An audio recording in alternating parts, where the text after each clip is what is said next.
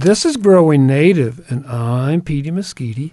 Winter is a trickster in southern Arizona. We have the, the sunny days with glorious temperatures in the 50s or 60s, sort of depending on where you live, for sure. You know, where we live in a, a scruffy grassland next to a creek, if our daytime temp is in the 50s, then in the Sonora Desert that, say, surrounds Tucson, a couple thousand feet lower, it'll probably be 10 degrees warmer. It's not always true, but much of the time it is. It isn't always true of overnight temperatures. At our, at our little homestead near the banks the Oahalote, I may wake up and get out of bed to 18 degrees and frozen dog water, frozen chicken water, and I'll bundle up in many layers for the day. And oh, and on, on the mornings when I need to drive to Tucson, I will drive up in all those layers of clothing and, and realize quickly that the Sonoran Desert is considerably warmer.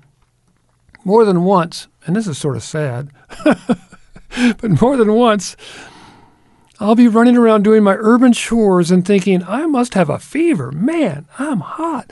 Oh, oh, oh no, what I have, I have on long underwear, wool socks, and three layers on top. So I try to find a spot to take some clothing off, maybe a parking lot where I can take off the, my boots, pull off the trousers. Long underwear, by the way, doesn't pull off, it peels off. it's a clumsy and revealing procedure. Partially clad man arrested in the Trader Joe's parking lot, right? Anyway, where was I? Um, oh, talking about our marvelous winters with warm days and, and, and cold days and rainy days and windy days. Winter is never boring in the borderlands, and we do get to wear clothing that, that has been hiding in closets and drawers. You know, it finally gets pulled out in November to get three or four months of wear before being tucked away for eight or nine months.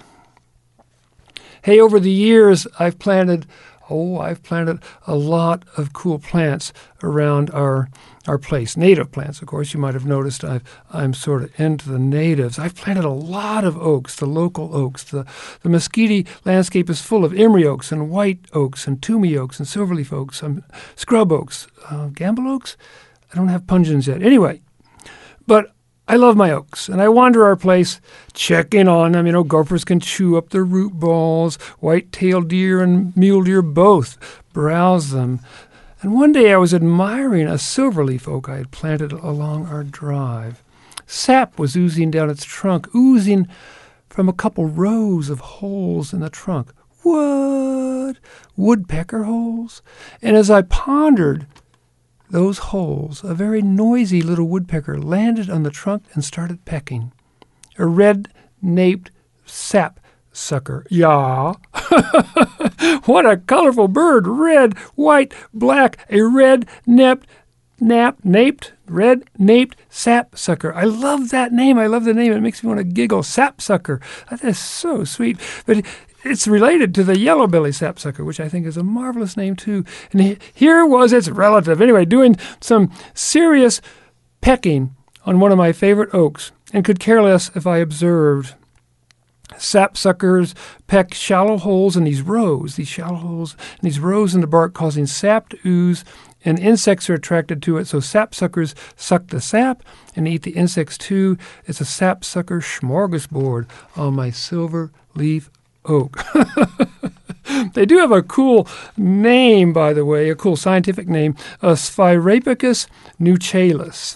Sphyra from the Greek for hammer, and the picus Spira picus, Spira, yeah, Spirapicus or Spiropicus. Anyway, picus, Latin woodpecker. Uh, I don't know if you knew this, but uh, in Roman mythology, Picus uh, was the was the uh, the king of Latium. Yeah, handsome fellow, I guess, married, handsome fellow, but he was wooed by the sorceress Circe, who he scorned, so she turned him into a woodpecker. How marvelous. Oh, specific epithet, nuchalis or nuchalis, from an Arabic word, nape of the neck. The red-naped sapsucker has a red nape. And uh, males and females are almost identical.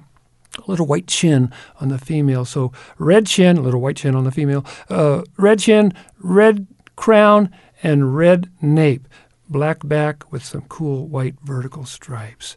And we get this marvelous sapsucker only in our southern Arizona trickster winters. How cool is that? It's very cool. My friends, my friends, my friends.